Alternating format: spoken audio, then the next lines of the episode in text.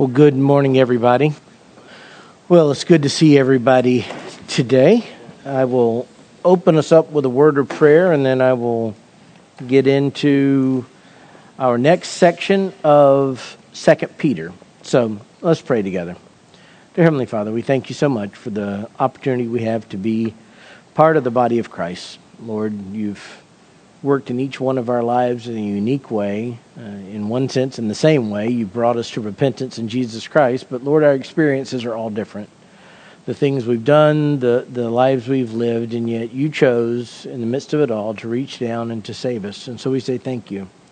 And I pray for our holiness. I pray that we would be holy as you are holy. I pray that we would stand firm in the midst of the storms. And I pray, Lord, that we would be ready for your return all around us, Lord, the world seems to be coming unglued. Just yesterday, the attack on Israel. Lord, we see things lining up with scriptures where people seem to be moving into position for the end times. Lord, we don't know when you'll come.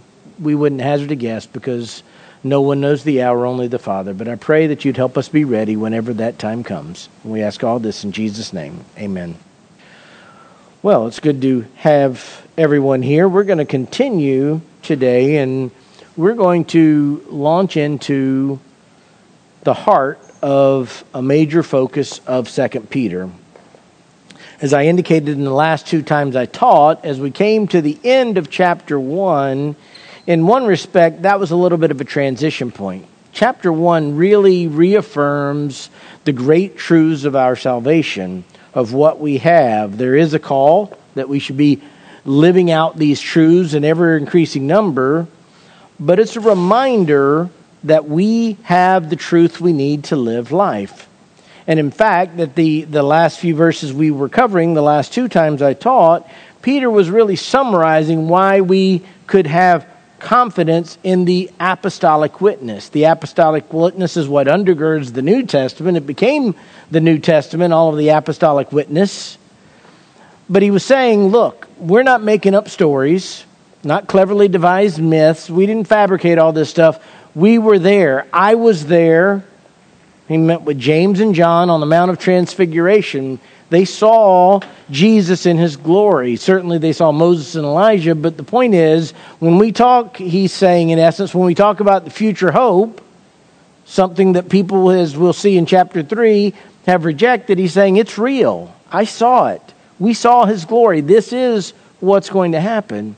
And then he affirmed the reliability of the scriptures. Now, he was primarily talking about the Old Testament scriptures because the New Testament wasn't completed yet, but the process of inspiration is the same for both. The Bible is not the works of some creative author.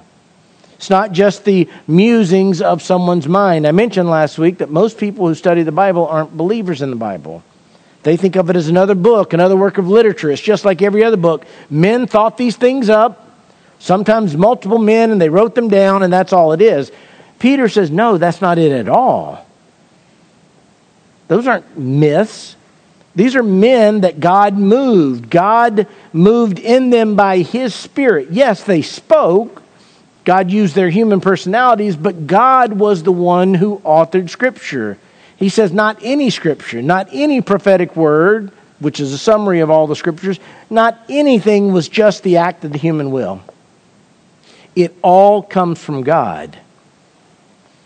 It's not merely inventions and stories and fables. It is God who breathed it into existence. God could have certainly spoken the Bible into existence as we have it. He could have spoken in existence like he spoke into existence the universe. But Peter's saying this is how God worked, and we can trust it because it is the will of God. It's not made up stories. It's true and reliable, trustworthy. And that's why in verse 4, he says these are the precious and magnificent promises that's what he's talking about. So, chapter 1, over and over, is just a reminder that we have everything. God has given us everything we need to navigate this dark, sinful world. And He's given us His Word, which is true and reliable, as the only light in the darkness in which we find ourselves. It's light not only for our salvation, but it's light for a lost and dying world to see. Now, it's interesting because I, I do a lot of counseling, but I also do a lot of counseling myself. I talk to myself quite a bit. But I use in counseling the information in 2 Peter chapter 1 probably as much, if not more than anything. Why? Because Christians always think, I can't do it, I don't have enough. And the promise of God, as recorded by Peter, is that God, through his power, has given us all that we need for life and godliness and is found in His Word by His Spirit and His power. So, over and over again, I go to this book and this chapter to remind believers of the promises of God. You've already got it all. You have everything. There's nothing that you've been denied by God for the purposes of your life. But as we enter chapter 2, we get to the reason why I decided to teach 2 Peter. I didn't teach it because I always reference it in counseling so much and because of that great promise, although I'm glad that we got to cover that great promise. I'm teaching it because of the issues in chapter 2. I taught through 1 Peter, of course, a while back. If you've been a part of the class, I didn't pick 2 Peter because I wanted to finish the bookends. I chose to teach this book because it addresses one of the greatest dangers I see as a pastor in this day and age here in America. It addresses one of the greatest dangers that I think our elder board has responsibility for. And it's the simple issue of false teachers that rise up within the church. Now, I've said over and over again, I don't believe we currently have false teachers at Lakeside. If I thought we had false teachers at Lakeside, they wouldn't be teachers at Lakeside. But as an elder board, we are mindful and we are diligent. In fact, I think some people think we're too picky and too limiting, but we take seriously the warning of the Apostle Paul to the elders at Ephesus, which is recorded in Acts chapter 20, verses 29 and 30. This was the warning Paul gave to those elders. I know that after my departure, savage wolves will come in among you, not sparing the flock and from among your own selves men will arise, speaking perverse things to drag away the disciples after them. That's the warning that the danger comes from within. People rising up in the church. I trust and pray that won't happen at Lakeside. We try diligently to make sure that we're careful about who we recognize as elders, we try to very hard to be careful of who we allow to teach in a formal capacity. We don't want wolves arising. I went to a very conservative seminary, the Master's Seminary. Many of you know John MacArthur. He's quoted all the time at Lakeside. It's a wonderful place, a wonderful church. I'll never forget, there was a particular counseling class, very helpful class personally great help to my sanctification, but also great material for the work of pastoral counseling. And I remember a pastor from an area in North San Diego County was invited up by the professor to talk to us about biblical counseling. From his perspective, as somebody who is now in the pastorate, now he's pastoring a church, and he's there to explain this is the value to me in my ministry to people. Before I left California, not only had that pastor left the church and he'd left his wife, but he'd renounced the faith and was actively working against it. It happens. It happens. And so the warnings of 2 Peter are so timely because it's going on. It's always gone on. It was happening in Paul's warning back then, but the things talked about in chapter 2 are happening every day in America. I trust that it's happening elsewhere, but I don't live elsewhere. I live here. This is where it's relevant. And why is it relevant? Not because we know of anybody like that in Lakeside currently, but because I know most people at Lakeside, and I've said this over and over, most people at Lakeside, including me, are exposed to teaching outside of Lakeside through the internet, through books, through YouTube. I would guess if you get emails, at some point somebody sent you a link and said you should listen to this oh, you need to read this article. Sometimes those are very helpful and good. I'll, I'll relay it later. I'm going to send something to the whole class that Bruce Mills sent out to his class. Very helpful. But many other times I've seen those links and it's like, what in the world were they thinking? They thought this was good? This is terrible. It's happening all over the place.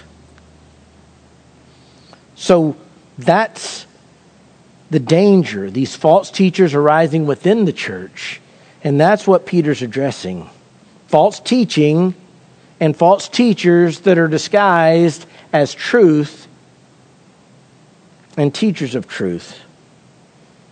Now, because of the nature of 2 Peter chapter 2, and I would encourage you not just to read this when I'm teaching through it, read it for yourself. But when you get into it, what you realize is that it's really a long flow of thought. What I'm going to introduce today and begin teaching on in the first three verses actually is the exact same thought throughout the chapter, and you could really break it down into three sections, which is probably what I will do. But the first verses that we're going to begin to cover really summarize the chapter. And then everything that follows elaborates and gives more information and more detail, not only to prove his point, but to show the seriousness of what's going on. But I think by and large, there's two overarching things that he's trying to do. Number one, he's trying to call out false teachers and hit head on this is what you have to look out for. When you see this, be careful. But he's also saying, and oh, by the way, there's a judgment coming for them. Don't worry about it. When I say don't worry about it, I mean don't worry that they're getting away with anything. God sees, and God's going to punish. In fact, what you see is references to God's historical judgment of others that's going to come in the verses that follow this. And we're going to see multiple times, just in these three verses, references to judgment. But really, this is where he begins to shine the spotlight and say, This is what you look out for.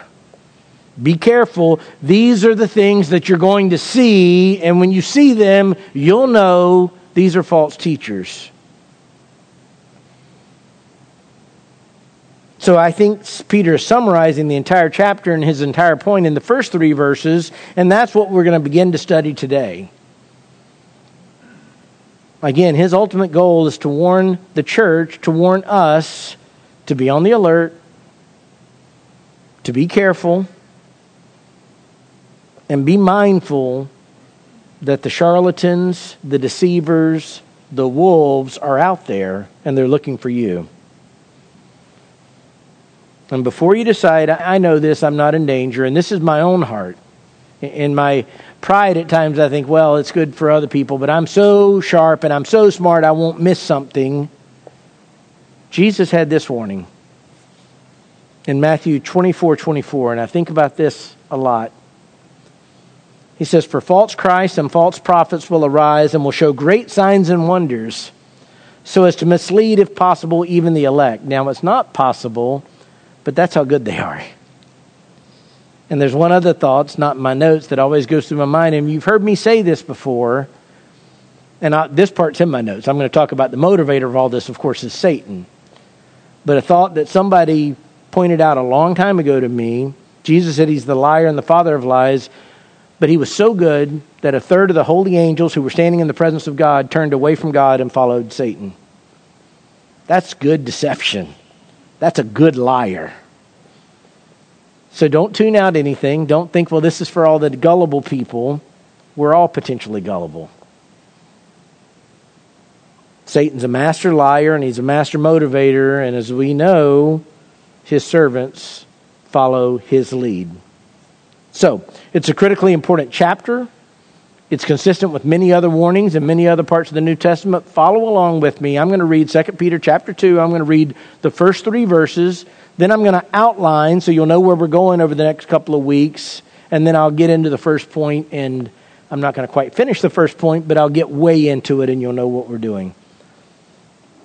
Peter says this But false prophets also arose among the people, just as there will also be false teachers among you, who will secretly introduce destructive heresies, even denying the master who bought them bringing swift destruction upon themselves. Many will follow their sensuality, and because of them, the way of truth will be maligned. And in their greed, they will exploit you with false words. Their judgment from long ago is not idle, and their destruction is not asleep. So, as you look through this, several things jump out.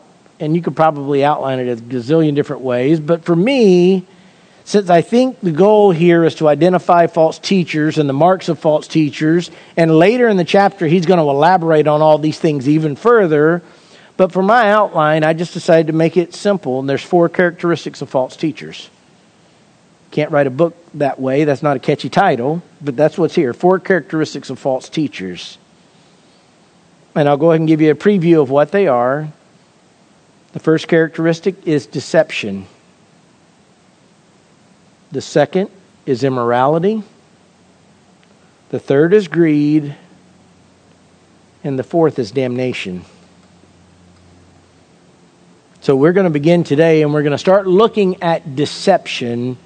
And we're not going to quite get all the way through it because there's a lot here. But he begins again at verse 1 But false prophets also rose among the people, just as there will also be false teachers among you so he's making a correlation between what used to be and what will be and what is. He's tying in to everything we just saw. So again, if you just glance back in your Bibles at 2 Peter chapter 1 verses 19 and 21, he says, "So we have the prophetic word made more sure." To which we do well to pay attention as to a lamp shining in a dark place until the day dawns and the morning star arises in your heart. But know this, first of all, that no prophecy of Scripture is a matter of one's own interpretation. For no prophecy was ever made by an act of human will, but men moved by the Holy Spirit spoke from God. I summarized all this briefly in my introduction. But this is critical because he's talking about Old Testament writers, the authors of Scripture. And we have their prophetic word, we have the Scriptures, and God inspired it and so, in saying that, he's taking them back to that historical era of the writing of the Old Testament. And he says, But false prophets also arose among the people. In other words, as God was motivating holy men by his Spirit to record Scripture, at the same time that was occurring, false prophets were popping up to spread lies. Again, in this context among the people, the people has a specific reference. It's not the generic people of the world, it's God's chosen people, the nation of Israel. And so he's saying false prophets also arose among God's people, amongst the Israelites, which is where the scriptures were being written. And he's making a simple connection. God used these holy men, but there were false men at the same time over and over and over in the Old Testament, we see a rebuke of false teachers. I read this verse last week, I believe, Jeremiah 23 16. Thus says the Lord of hosts, do not listen to the words of the prophets who are prophesying to you. They are leading you into futility. They speak a vision of their own imagination, not from the mouth of the Lord. That's the definition of a false prophet. Ezekiel 13:9 says this, "So my hand will be against the prophets who see false visions and use lying divinations. They will have no place in the council of my people, nor will they be written down in the register of the house of Israel, nor will they enter the land of Israel, that you may know that I am the Lord God."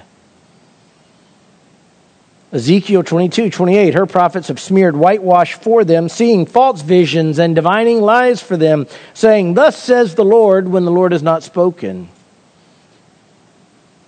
So Peter could have had any number of these historical contexts in mind, but he's reminding them of the reality that there have always been false prophets amongst God's people, trying to steer people away from the truth and just like false prophets rose up then to try and lead the people of God astray, history is going to repeat itself in the church, and false teachers are going to carry the mantle the false prophets used to go.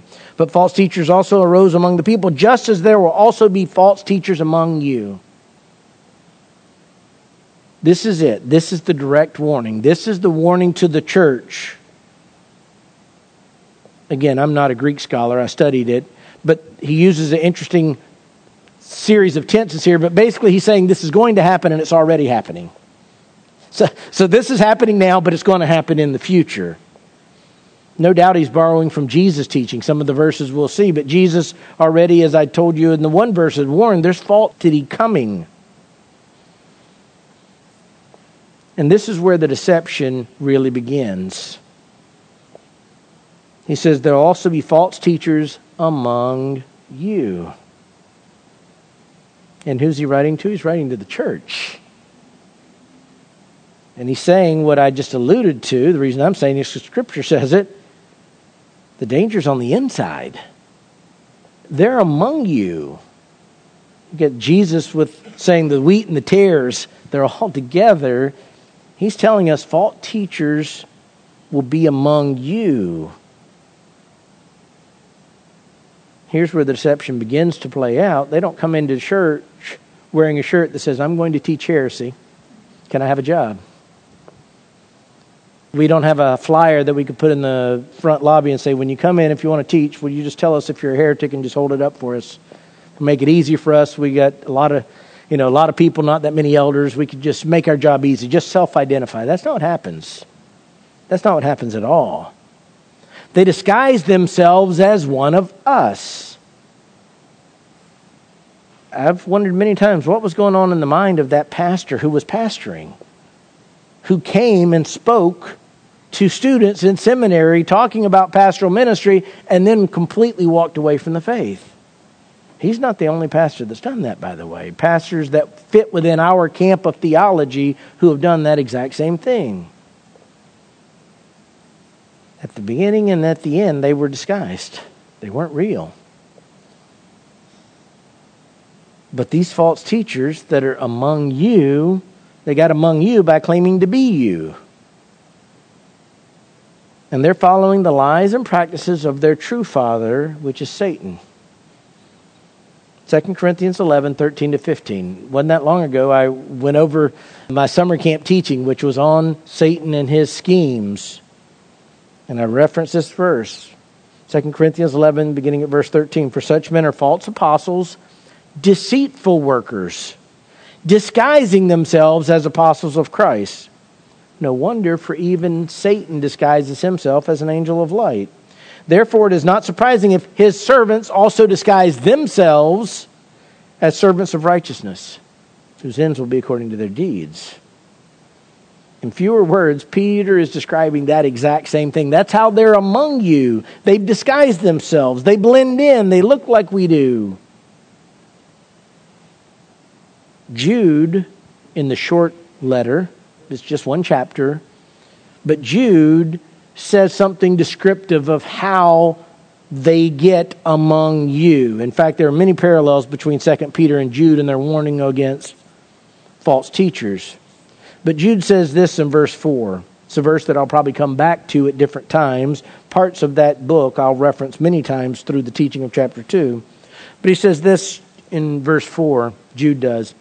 For certain persons have crept in unnoticed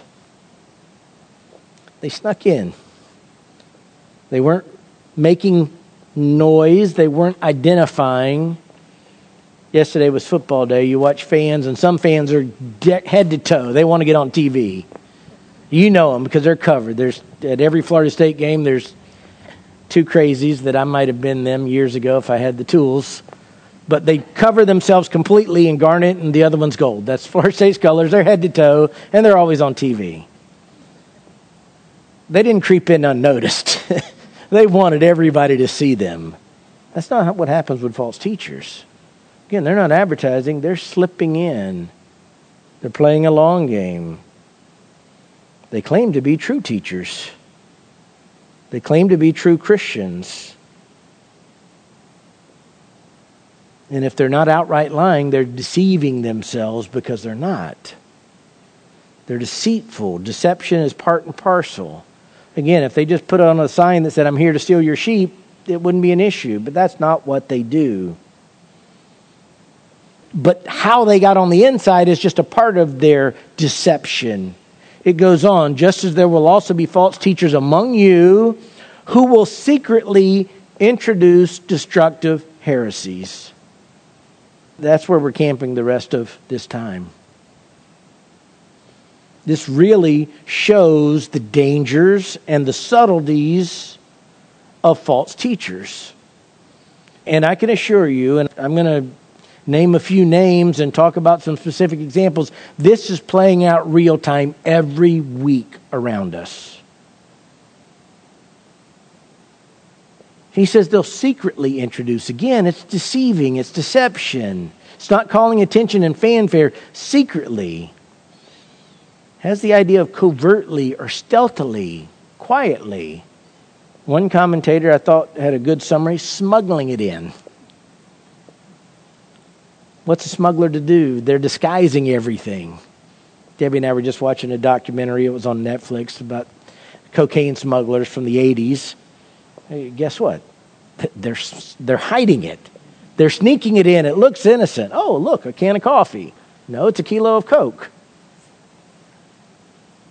They're secretly doing this. They're smuggling in and they're bringing them into the church. They introduce it. And as I read, and I think it bears out, it's often in the idea of something new, a little bit of additional information that you didn't see in the text. Perhaps it doesn't mean what you thought it meant. They don't necessarily announce that they're abandoning the scripture. Rather, they hold up the scriptures and say, well, we got to explain to you what it really means. You missed it. I read this week somebody saying the church, yeah, 2,000 years the church believed it. Thank goodness we corrected it now. We, we found out after 2,000 years it was all wrong.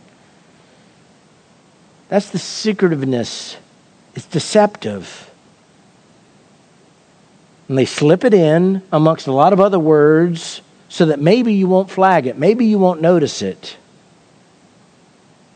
And if they can slip it in, then slip it in again, slip it in again, and by after a while you're kind of used to it and it doesn't even catch your attention anymore, and they've secretly introduced it, and it's not innocent. He calls them destructive heresies.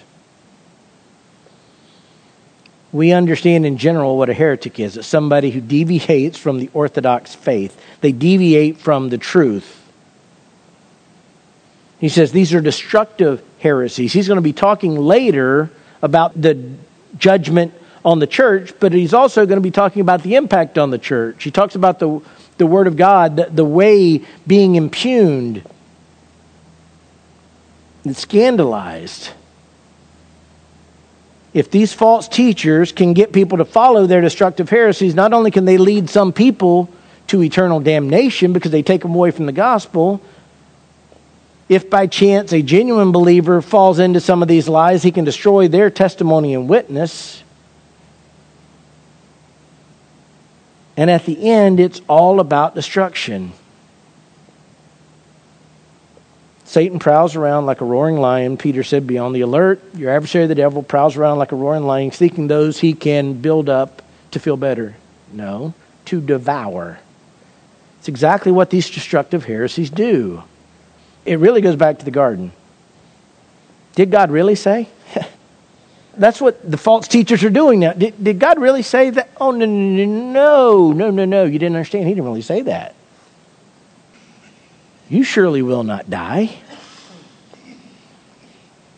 And sadly, because of the church de emphasizing the need for the truth and the preoccupation with attracting crowds and the preoccupation with meeting a budget, Far too many churches are not teaching what the Word of God says, they're teaching what people want to hear. And false teachers have ample room to run with it. Such that false teachers are not only able to slip in, but since the goal of the church is to make people happy, the false teachers are often welcomed with open arms. 2 Timothy 4 3 and 4 says this For the time will come when they will not endure sound doctrine, but wanting to have their ears tickled, they will accumulate for themselves teachers in accordance to their own desires and will turn away their ears from the truth and will turn aside to myths. You see, the picture being painted is that the people that should be desiring the truth ultimately just want to hear what they want to hear. And again, I can't,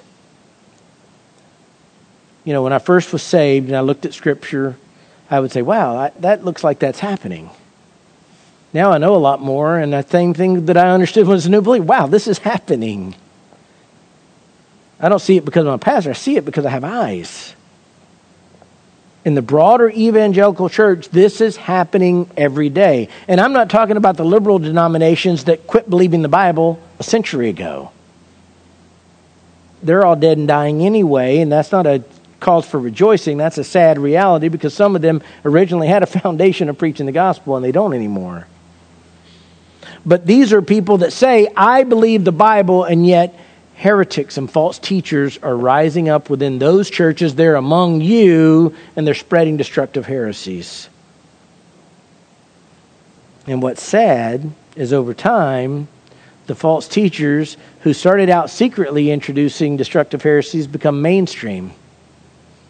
And what used to have to be whispered in the dark is now proclaimed in the light, and people claiming to be Christians can't tell the difference because they don't know the scriptures and they're not taught.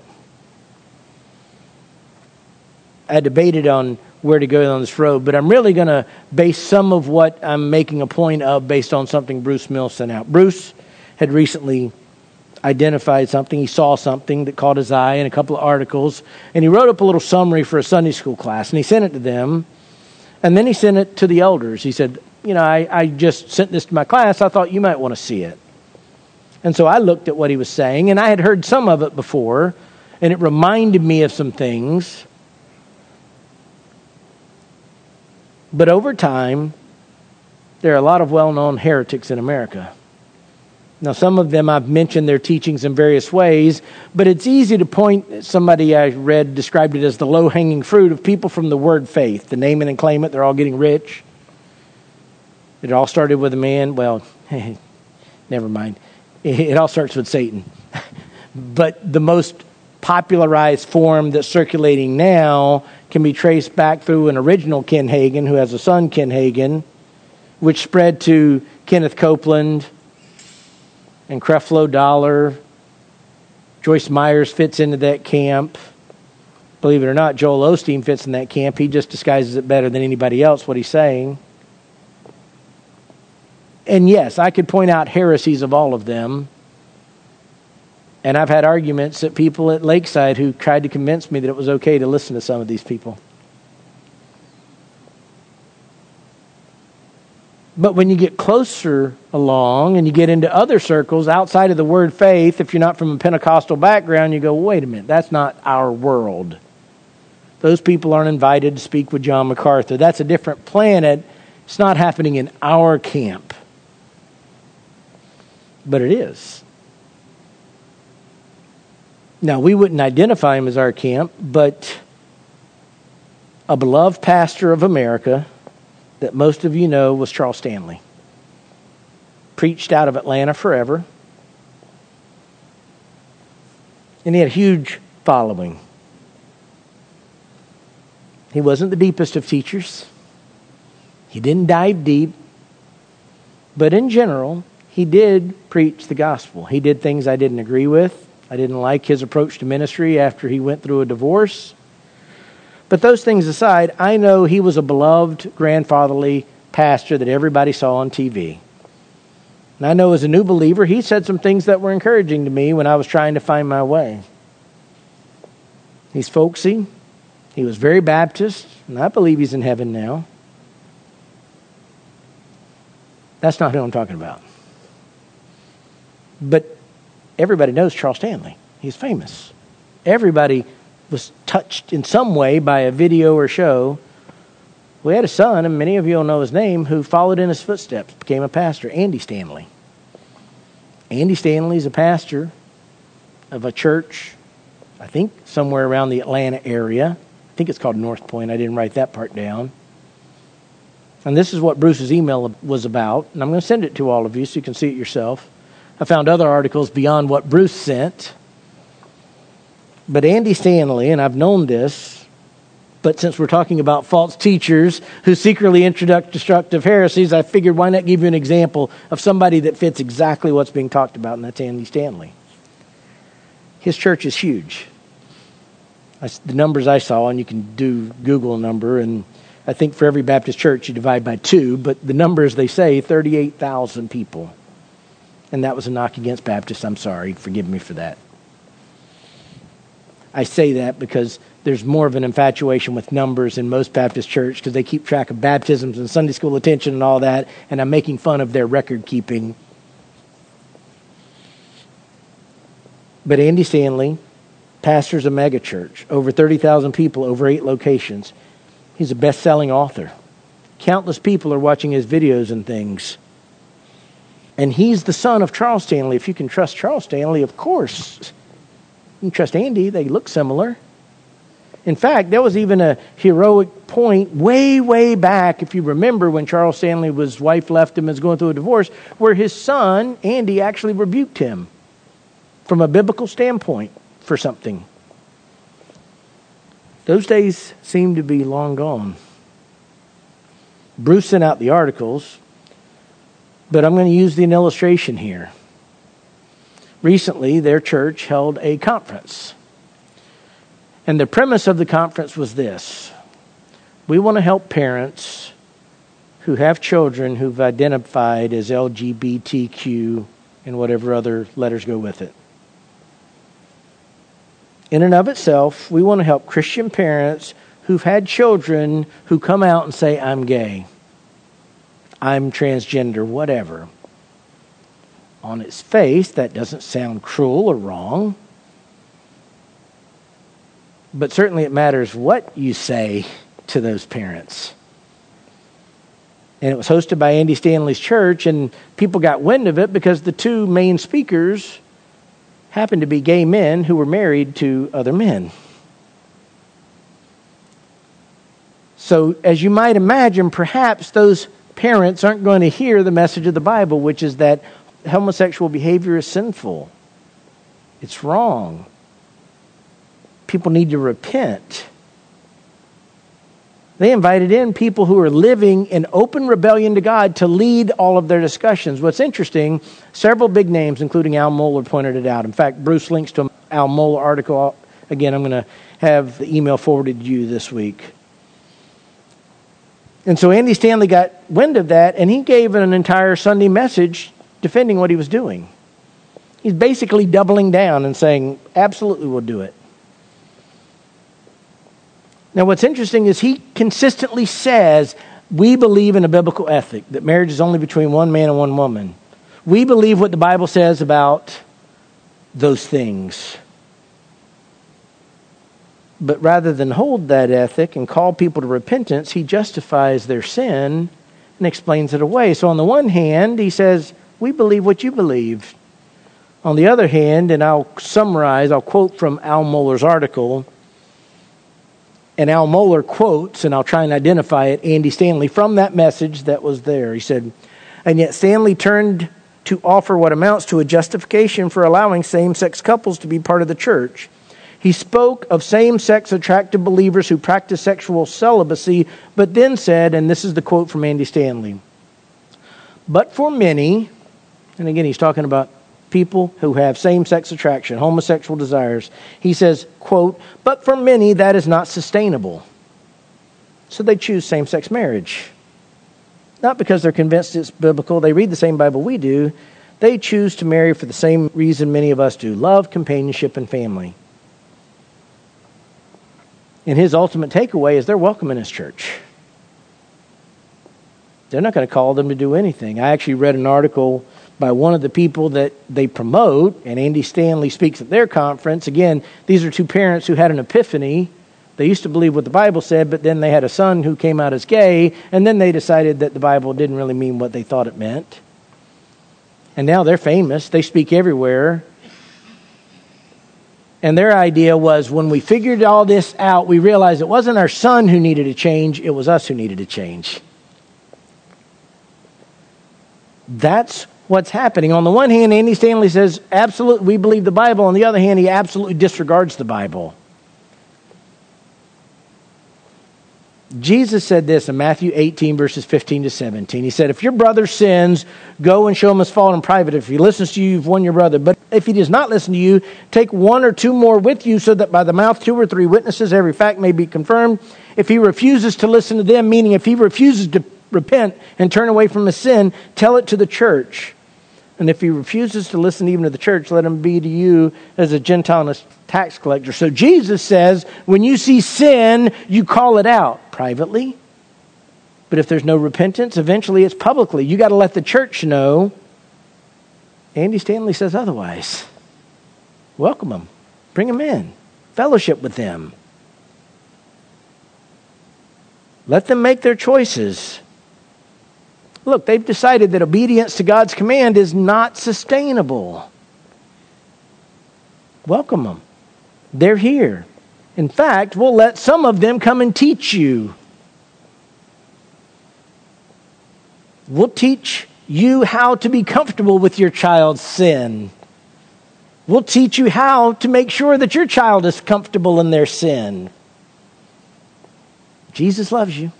We'll see you next Sunday. He has secretly introduced destructive heresies that are going to damage people. Again, I'm not picking on homosexuality. This just happens to be the issue that is at the forefront that's devastating much of evangelical Christianity. I've talked in the past about how I think divorce has done the same thing in a heterosexual realm. Sexual immorality amongst heterosexuals has damaged the testimony of the church.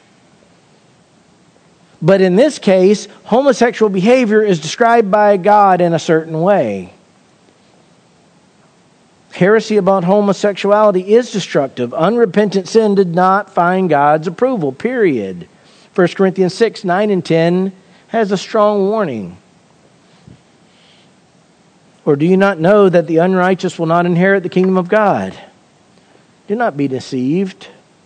Neither fornicators, nor idolaters, nor adulterers, nor effeminate, nor homosexuals, nor thieves, nor the covetous, nor drunkards, nor revilers, nor swindlers will inherit the kingdom of God. The hope of the gospel is in the next verse. Such were some of you. You can repent and you can turn away from it, but if a church is telling you, no, no, no, no, no, you got to learn to love yourself, it's okay. Maybe it's not sustainable from turning away from the alcohol. Well, maybe not as sustainable to be monogamous. Go ahead and be an adulterer. Maybe it's not sustainable to work for a living. Go ahead and steal.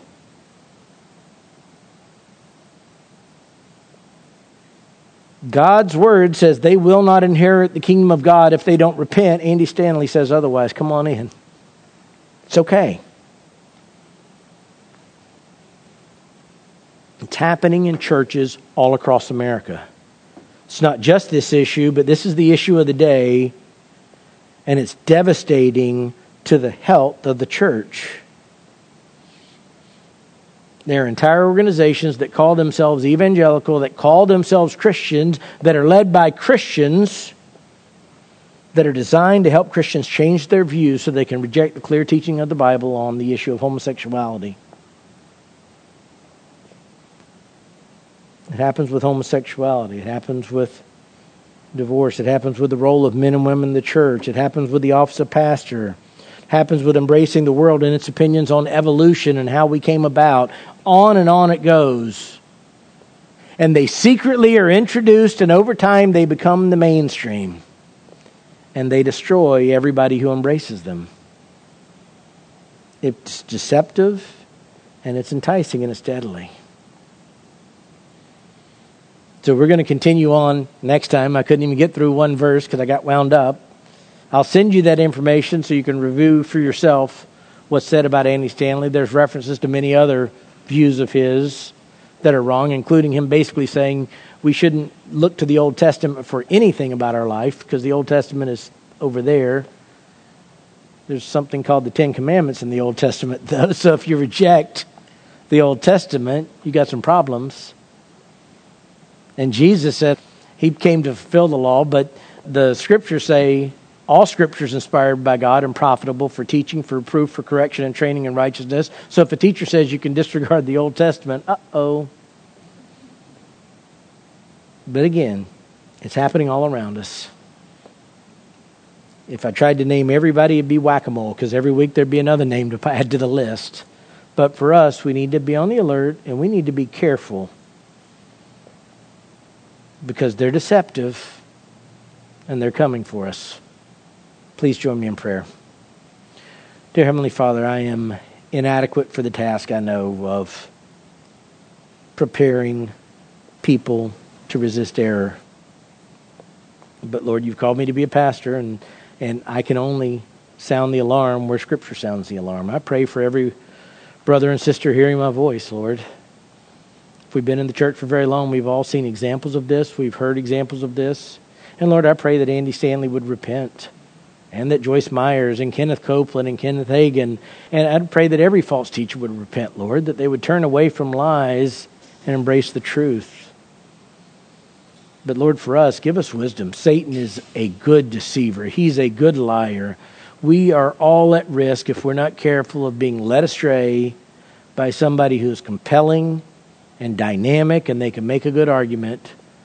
Lord, help us be grounded in the truth such that that type of deception doesn't take a hold in our hearts. Lord, we love you. We ask all these things in Jesus' name. Amen. Look forward to continuing this next week. I'll see you then.